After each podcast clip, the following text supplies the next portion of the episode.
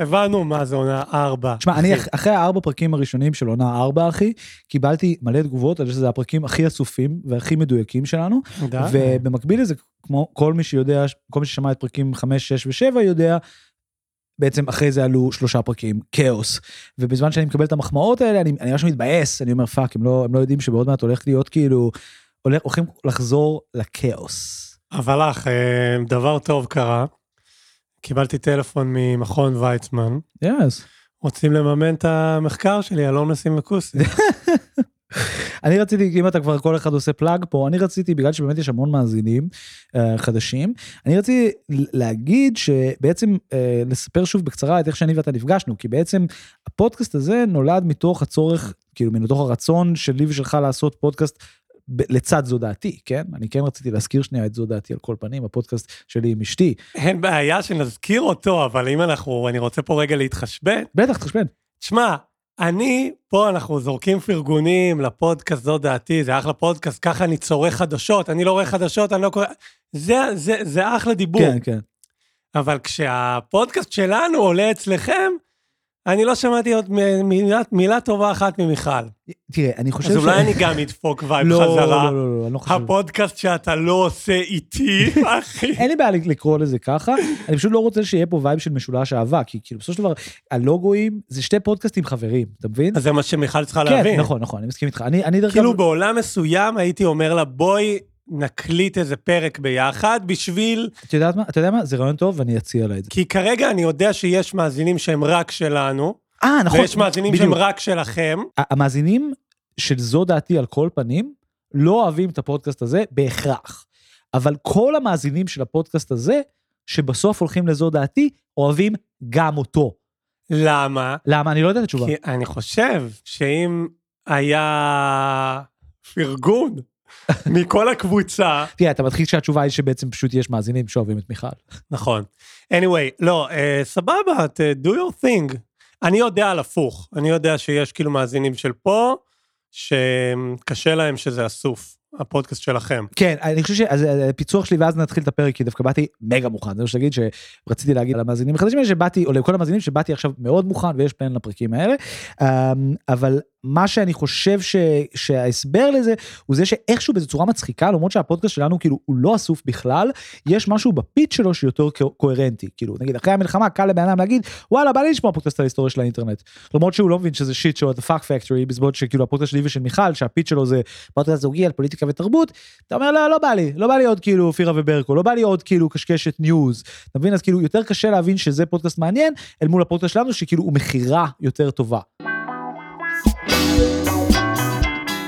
היי, אתם מאזינים להיסטוריה אינטלקטואלית גסה. אה, לי קוראים דור קומנט ואני עורך את הפודקאסט הזה, עומר בן יעקב הוא הדובר.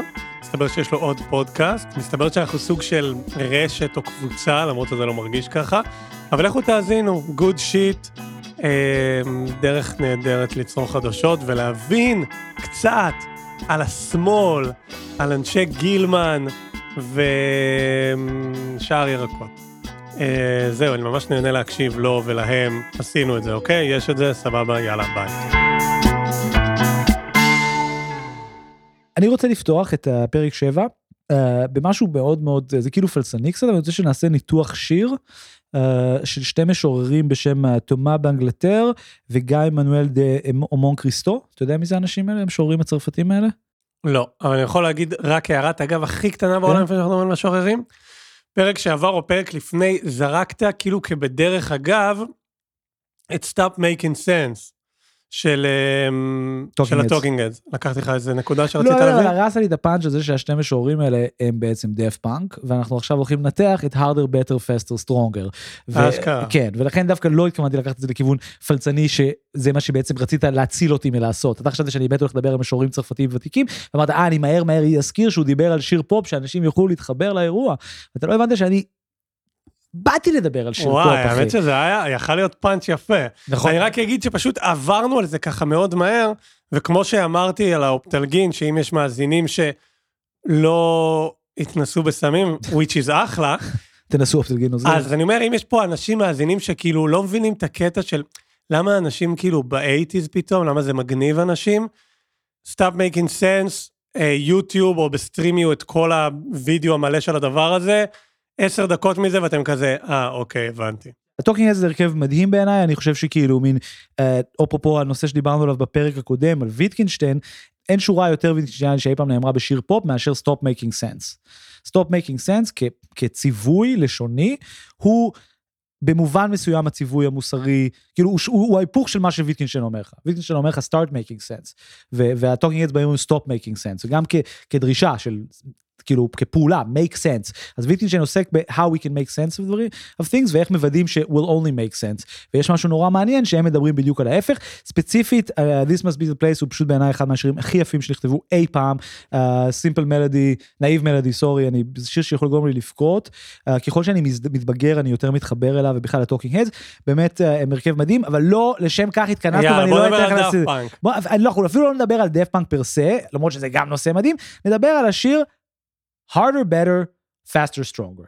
עכשיו, השיר הזה... אנחנו מדברים על do it better, נה נה יפה, אנחנו פשוט נעשה את זה הכי פשוט בעולם. harder, better, faster, stronger הוא, שב, הוא, שיר של ההרכב האלקטרוני הצרפתי דפט פאנק, שה-claim to fame שלהם זה שהם כאילו מין עושים מוזיקה אלקטרונית, דיסקו, באמת הרכב גאוני. ואחד הדברים המעניינים בדפט פאנק זה שהם כן הרכב ש, שבאמת עוסק בטכנולוגיה, ומדבר על טכנולוגיה בצורה בעיניי מרתקת, זאת אומרת הם, הם באמת אחרי מהפכת הסינטי וכל המהפכה הדיגיטלית, באמת עושים מוזיקה, אני לא רוצה להגיד אלקטרונית, כי זה לא נכון, הם עושים מוזיקה דיגיטלית נורא חכמה, uh, לדוגמה, רק בשביל להבין כאילו את רמת האינטליגנציה, מי שלא מכיר, כאילו האלבום האחרון שלהם נקרא Random Access Memories, שזה כמובן הראשי תיבות של RAM, של זיכרון uh, RAM או זיכרון הזמני, ובכלל כל היחס שלהם לטכנולוגיה הוא מדהים, ואני חושב שדרך פשוט מאוד יפה לחשוב על זה, הוא דרך השיר Harder, Better, Faster, Stronger, שהן ברמת התוכן שלו, והן ברמת המבנה שלו. אז בואו נקרא את המילים של השיר שנייה, כי המילים של השיר בעצם, uh, זה בעצם יש מעט מאוד מילים לשיר, והן חוזר, חוזרות על עצמם ב- בשילובים שונים, או אפילו הייתי אומר בשילובים בינאריים. זאת אומרת, בעצם יש איזו אמירה, שברור לנו שהיא נוגעת ללב של טכנולוגיה, זאת אומרת, היא אומרת כאילו מין harder, better, faster, stronger, כאילו כל השיח הוא מאוד כאילו טקי וכאילו מין התייעלות טכנולוגית וזה, אבל המבנה הוא גם מעניין, כי בעצם זה כאילו דיבור מחשב, זה הקול אוטוטיון הרובוטי הזה שכאילו מאפיין את דף פאנק, אבל המבנה של השיר הוא בעצם בינארי, כאילו אתה כזה, הוא מחסיר מילים מתוך כל הבית המלא, ואז נוצרים משמעויות חדשות. אז השיר מתחיל ב-work it, make it, do it, makes us. פזמון, harder, better, faster, stronger, ואז אנחנו מקבלים את מה שת... אנחנו מבינים שהוא חלק מהמשך המשפט, שזה more than, our, our, never. יואו, זה דור מהעתיד עם אפקטים של דאפט פאנק. אה, עומר נכנס פה לאיזה לופ אה, קצת ארוך מדי לדעתי, אני שם על מהירות כפולה. אה, ואז אנחנו נחזור לענייננו. ever after work is over, זאת אומרת, never, אתה מקבל פה never, never after work is over, כאילו מין ever after, זה כמעט כסוף, אתה מבין? זאת אומרת, happily ever after, כן? ever after, work is over, כאילו יש פה איזה פנטזיה, work is over, בוא נראה, make it, do, work it, make it, do it, makes us, harder, better, faster, stronger, זאת אומרת, שוב, זה חוזר אלינו, כן? עכשיו מתחיל להתפתח המשפט, ועכשיו הבינאריות מפסיקה, ואתה מתחיל לקבל יותר מה- מהבטן הבית המלא, כן? שהטכנולוגיה חושפת בפניך. more than ever, hour after hour, work is never over, work it harder, make it better, do it faster, makes us stronger, more than ever, hour after hour, work is never over. זה כבר פתאום נהיה טיפה אפל, אתה מבין? אתה- אתה- זה כבר כמעט ציווי, work it, זה ממש פועל, work it harder, make it better, do it faster, זה משהו של בוס מרושע, פתאום אמירה שבעיניי- אהבתי, אני תוהה קודם כל אחד אם זה ניתוח שלך, כאילו מה קפץ לך פתאום השיר, או...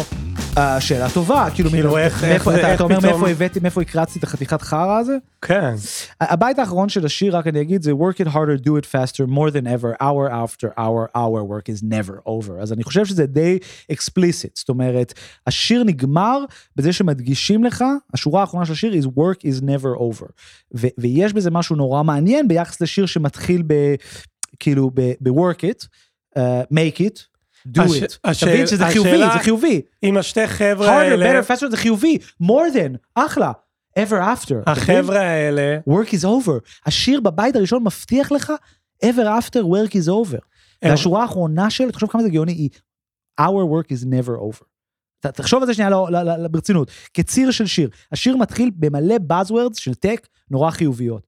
work it, נכון? זה כמו, דמיין את החדר אוכל ב-we work. Do it, make it, faster, נכון? זה מה שכתוב שם.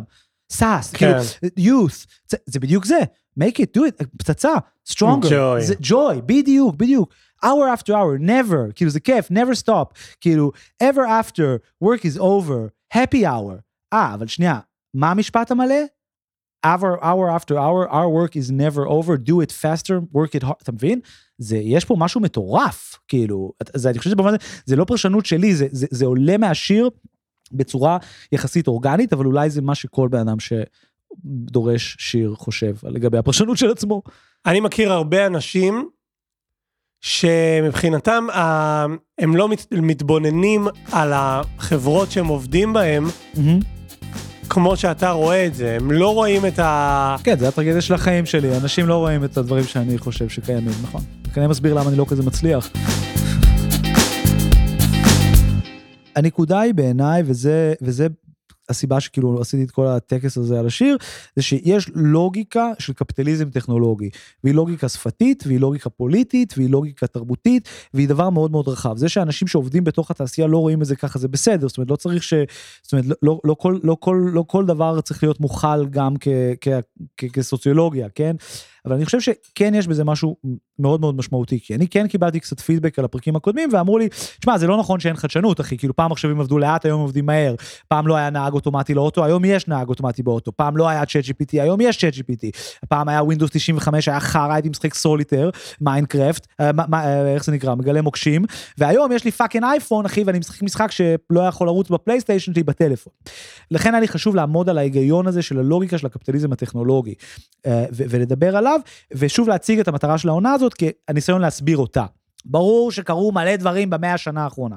ברור שהמעבר נגיד מטלפון נוקיה לאייפון הוא קפיצה טכנולוגית. אין ספק, יש פה טכנולוגיה. יש, אי אפשר לבטל את זה, כן? לייצר מסך touch זה חתיכת אירוע.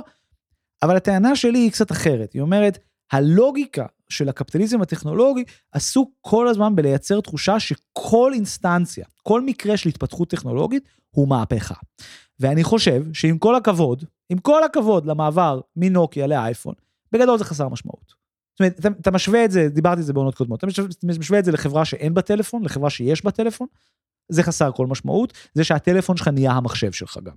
זאת אומרת, פעם היה לך מחשב, והיה לך טלפון, ואז הם התאחדו והם בכיס שלך. כל אחד מהדברים האלה הם מהפכות מזעריות ביחס לזה שנוצר מחשב או נוצר טלפון. במובן הזה אני מוכן לקבל שהטלפון האלחוטי, כאילו המובייל, כן, טלפון סלולרי הוא, הוא איזשהו סוג של מהפכה, נגיד. כן? אז איפה המשמעות? איפה, המש... איפה המשמעות? תגדיר משמעות, מה זאת אומרת? לא, כי אמרת, לזה, לזה, לזה, אין בזה משמעות. יפה. המשמעות האמיתית היא לא השינויים או ההצטברות של, של יכולות חדשות ברמת הטכנולוגיה. המקום המעניין הוא השינוי איפה זה משנה אותנו. המהפכה היא איפה זה משנה אותנו ומשנה את ההתנהגות שלנו ומשנה את החשיבה שלנו באופן משמעותי. ואני באמת מאמין שצריך לחשוב ברמת המדיה, כן? ברמת המרשל מקלואין. ואני חושב שאנחנו מסתכלים על המאה השנה האחרונות. חווינו באמת מהפכה מאוד גדולה שקשורה באינטרנט, ואז חווינו עוד מהפכה שמאוד גדולה בהקשר של הנגישות לאינטרנט הזאת, זה יושב על מהפכה יותר גדולה שקשורה למחשבים והנגשת המחשבים.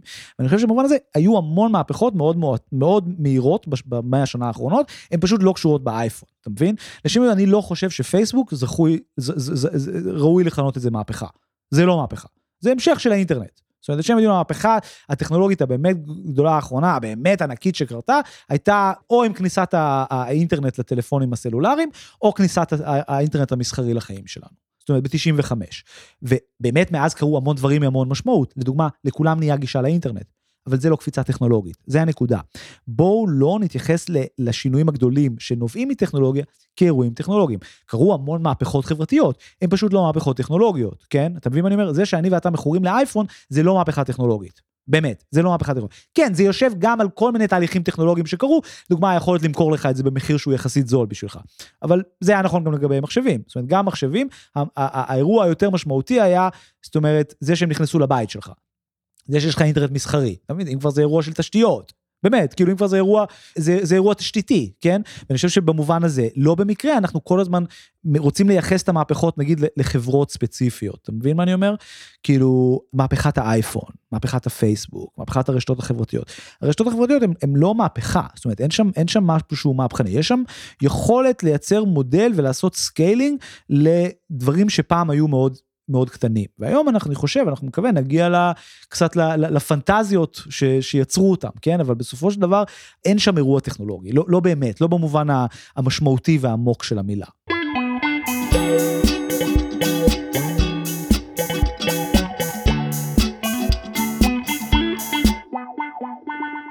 אז עכשיו אנחנו נתחיל מסודר בעצם, ואנחנו בעצם סיימנו, אני שמעתי שוב את הפרקים הבלגן, אני מתנצל שהם יהיו בלגן, אני מרגיש שכן כן נתנו את בוש. אני כן רוצה להגיד שתי דברים, שתיים שלוש נקודות לגבי בוש וה memex באופן כללי. אני רוצה להגיד שמאז שבאת עם דפים, מהמם. ואתה מאורגן, ה vibe טיפה מת. כן? קצת. אבל אני אז אני שזה- רוצה, כאילו, יש לך פה מלא מלל, שיותר כאילו תסתכל בנקודות, אני בנקודות. בנקודות, אבל שלא, שהטלפון לא ינחה אותך, תסתכל תשמע, בתחילת אנחנו גם- הצ'אנק, גם צריך, תסגור אבל זה אותו. בדיוק קשור לשיחה הזו דעתי, כאילו מין, בסופו של דבר כן אנשים באים בשביל שאני אנסה להעביר את הדבר הזה, זה בסדר שאני לא מצליח, אבל אני כן, יש לי שאיפה שזה יהיה מסודר באיזשהו מובן, אתה מבין? מה שמע? אפשר אה, לשאול את המאזינים, אני לא בטוח, אני קיבלתי כל מיני תגובות. אבל זה לא משנה. נראה לי דיברנו מספיק על המטה של כן, הדברים. ולמה הזה, ולמה ההוא, ולמה שם. ולמה ככה? אני מרגיש שעל אף הנושא הסקסי, אוקיי. שהתחלנו עם דאפט פאנק וזה, ווייבים. חסר לי היום איזה לא vibe. יודע אם חסר לי איזה secret sauce, אחי. secret sauce אחי רציתי לדבר fucking על תנועה קיברנטית ועל נורברט וינר ועל. איין ראנד אני כאילו דווקא לא אהבתי. את איך קוראים לו, אה, פרגה. פרגה בטח זה מדהים שקוראים לו פרגה. אה? טוב, יאללה, דבר, אחי. בוא נביא את ה vibe. אז שלחתי אנשים לראות אה, את ה... את הסרט הזה של אדם קרטיס, את ה- All Watched Over by Machines of Love and Grace, כי הוא בעצם תנועה ש... סרט ש... שמדבר על ההתחלה של התנועה הקיברנטית ועל העלייה של ה... בעצם על הקליפורניה אידיאולוגי, מה שקצת אה, בקטנה דיברנו עליו. ובעצם אני רציתי שנדבר על בוש ורציתי, שנ... זאת אומרת היה לי חשוב שנדבר על בוש בצורה מסודרת, דבר שאני ויתרתי על לעשות, כן? עשינו את זה כשיט שואו לפני שתי פרקים, אבל מה שמעניין בבוש זה, זה, זה המקום הזה של בעצם השאלה של ניהול מידע. בוש בעצם אומר צריך לבנות מערכת לניהול מידע. ובכלל הוא, הוא מדמיין מערכות טכנולוגיות, מערכת טכנולוגיה בשם הממיקס שיכולה להעצים את הבן אדם בגלל שהיא יודעת לס- לסדר את כל הידע שיש בעולם באיזשהו, באיזשהו מובן, כן? הוא בעצם מסמן שהמאה ה-20 הולכת לעסוק בנושא שנקרא information retrieval. עכשיו במקביל לזה יש תנועה אינטלקטואלית, מדעית, פילוסופית, תרבותית, בשם התנועה הקיברנטית. עכשיו התנועה הקיברנטית היא בעצם הדוגמה הכי מפורסמת של ה- או ההוגה הכי מפורסם הזה נורברט וינר, אה, נורברט ווינר, אה, וינר, והוא בעצם נחשב האבי של תורת הרשתות או תורת הרשת במובן של כמו שכאילו מין הגוף שלך הוא רשת, אתה מבין מה אני אומר? Net, network theory ו-system theory. זה נשמע נורא משעמם אבל זה תכלס דברים מאוד מאוד מעניינים כי בעצם יש חשיבה לדוגמה על הגוף שלנו כמערכת. חשבת על זה פעם? מערכת החיסון? חשבת על זה שאתה משתמש במונחים טכנולוגיים לדבר על הגוף שלך? לא, כי לא התחסנתי לקוביד, אני לא מבין שלא התחסנת, אבל ראשי קורונה. ל- אה, אוקיי? אוקיי, תמשיך. יש, יש, בקטע אבל רק גופני או יותר דווקא חברתי? בקטע המדעי, זאת אומרת, לא, אבל כאילו, ה- ה- כגוף האדם או גם האדם אל מול הקשרים החברתיים שהוא יוצר והסביבה שלו וכולי? או, יפה מאוד אתה, שאלה מאוד במקום והתשובה היא כן וגם וגם. יש המון המון מטאפורות שמנחות אותנו המון שנים במדע. לדוגמה המטאפורה של עץ הדעת, עץ הידע.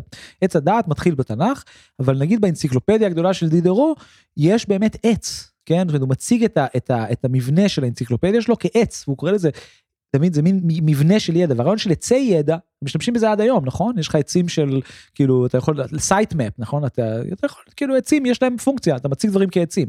אה, אז מטאפורות טבעיות כל הזמן יש לנו, ובכלל השאלה איך אנחנו אה, מבינים את הטבע או מבינים את עצמנו תמיד מתווך דרך כל מיני דרכים. בגלל זה כל כך התרגזתי ש- שאומרים בדוקו הזה שהפטריות הם האינטרנט הראשון. אתה מבין? זה הדבר הכי מטומטם בעולם. אבל היום אנחנו חיים בעידן שיותר ויותר אנחנו חושבים על הגוף שלנו במונחים uh, טכניים, וזה לא במקרה. בזמן המהפכה המדעית אנחנו באמת, מה שמאפשר את המהפכה המדעית זה שאנחנו מתחילים לחשוב על הגוף שלנו במונחים מכניים. אנחנו מתחילים להבין שאותו חוקים שמשפיעים על העולם משפיעים גם עלינו.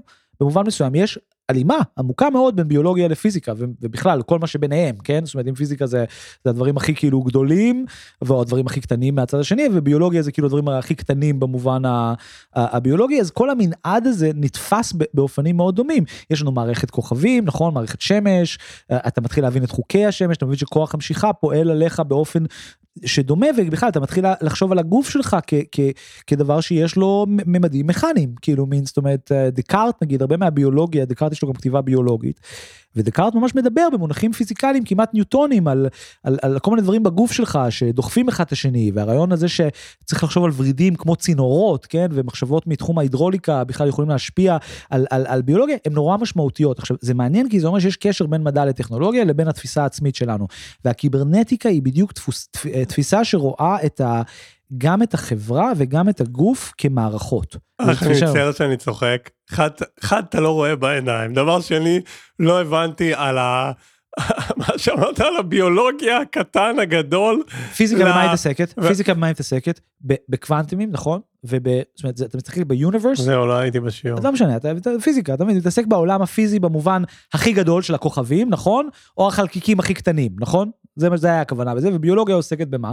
בחיים, זאת אומרת, בחיים מהמובן הכי קטן למובן הכי גדול. במובן הזה יש פה מנעד. אני מסביר לך, שאלת. יפה, יפה. כן, יש פה מנעד. אז תראה, הטייק שלי הוא שבגלל שלא הלכתי לטק, ואני עכשיו לומד להיות מורה, כן. אני היום הייתי בקורס אה, עזרה ראשונה. יפה. ואם אתה טפו טפו חמסה חמסה פה תיפול, או, אז uh, יהיה פה מי שיתפעל אחי. אוקיי? ואין לי דבר חכם להגיד חוץ מזה שלראות חבורה של אנשים מבוגרים יושבים בחדר וממששים בובת תינוק זה כאילו זה ווירד לאב. אני חושב שזה פשוט מעניין בעיניי כי כאילו מין בסופו של דבר אתה היית מספר שכל העניין כל הידע הרפואי שכאילו נצבר היה מגיע באופן יותר נגיש לציבור אבל כאילו מין אני באמת לא מבין איך, איך לא כולם לומדים עזרה ראשונה אני חייב להגיד אבל כאילו מין אני חושב שזה יושב על, על משהו יותר גדול שבאמת יש איזה ניתוק בין ההומני לריאלי אבל פשוט באמת לא לא יודע למה לקחנו את זה לשם. כאילו, לא אפשר להמשיך נניח חטא עין רוסי. מה זה? מכיר את הווייב של חטא עין רוסי? לא, לא יודע מה זה שום... אז זה שעושים חוסם עורקים. אה, אה, אוקיי. שזה מגניב, כאילו יש את הווייב הזה של להצמיד שמות, נכון? ההולנדי, הרוסי, נכון? עכשיו, מה מסתבר, אחי?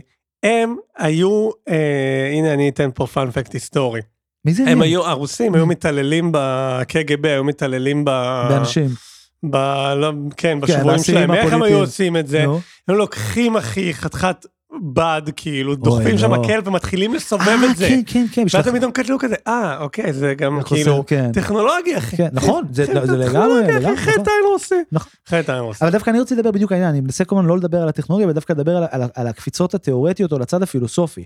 אני מספר לך שהיה בעצם תנועה פוליטית תנועה אידיאולוגית תנועה מדעית שכל מה שעניין אותה זה חשיבה מערכתית. אתה מבין? היא חשבה על העולם כמערכות. אתה מבין? וזה קורה במקביל לזה שנוצר טכנולוגיה של מערכות, אתה מבין? ואז אתה שאלת אותי שאלה נורא חכמה, שהיא אומרת, שאני לא הבנתי, אם התייחסו ככה לגוף או לחברה? ואני אומר לך, גם וגם. גם וגם. זה פרדיגמה מדעית, זה חשיבה מסוימת, והחשיבה הזאת נמצאת איתנו עד היום. הקיברנטיקה והעקרונות של התפיסה הזאת נמצאת איתנו עד רגע זה.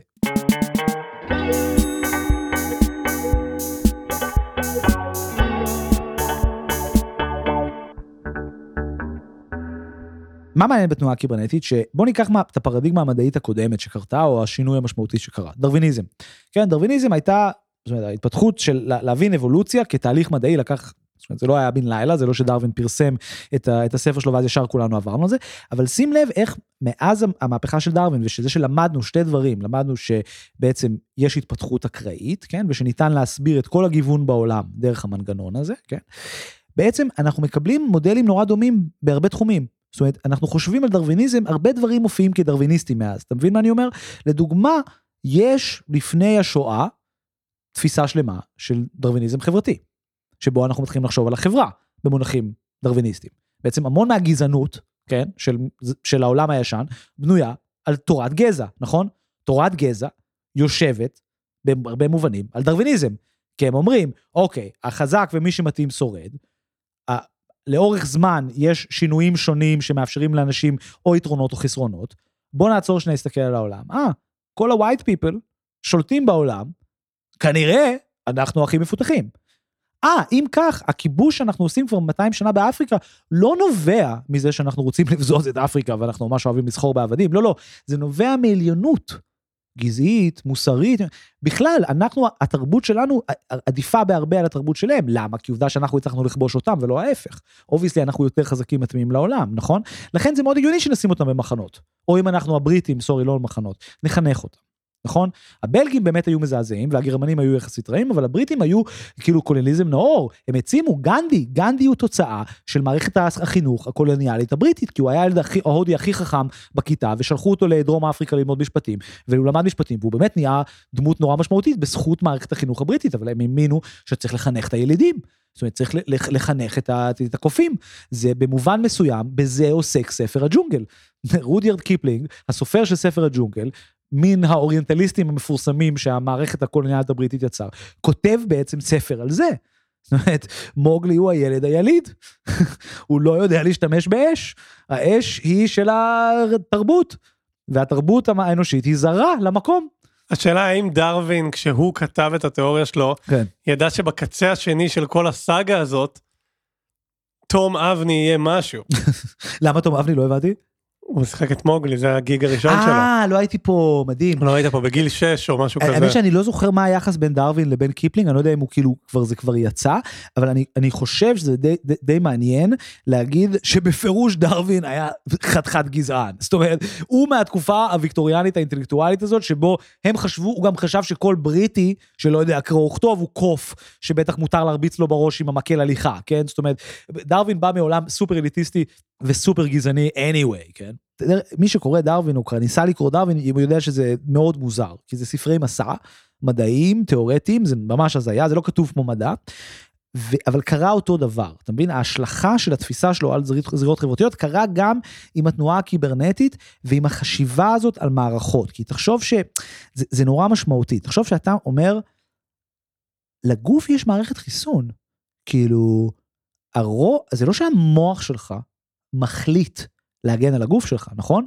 אם אתה מקבל, נגיד, צינון, לא קיבלת החלטה מודעת להפעיל את התאים האדומים שלך, נכון? זאת אומרת שמערכת לא ריכוזית יודעת להגן על עצמה.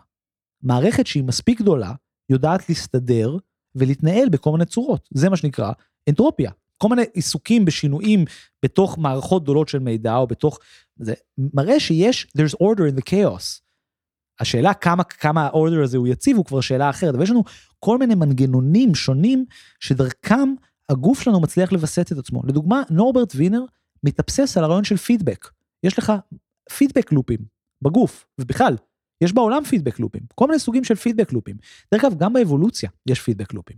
בכלל, הרעיון הזה של איזשהו מנגנון אוטומטי שנובע מתוך איזושהי מערכת של דברים, הוא תופעה די מוכרת. לדוגמה, האבולוציה של דרווין, כן? אם יש יותר מדי אנטילופות, אז אתה מבין מה אם יש יותר מדי אנטילופות, אין מספיק אוכל בשבילם. אתה מבין מה אני אומר? אתה, מכיר את הדוגמה? אתה, אתה מבין על מה אני מדבר? כן, יש כאילו פידבק, אם יש יותר מדי אריות, אז הם אוכלים יותר מדי אנטילופות, אז אין להם מספיק אוכל, אז מתים האריות, ואז פתאום יש יותר מדי אנטילופות, ואז יש לך מין פידבק לובים שדברים מתאזנים. העולם הוא גם כזה.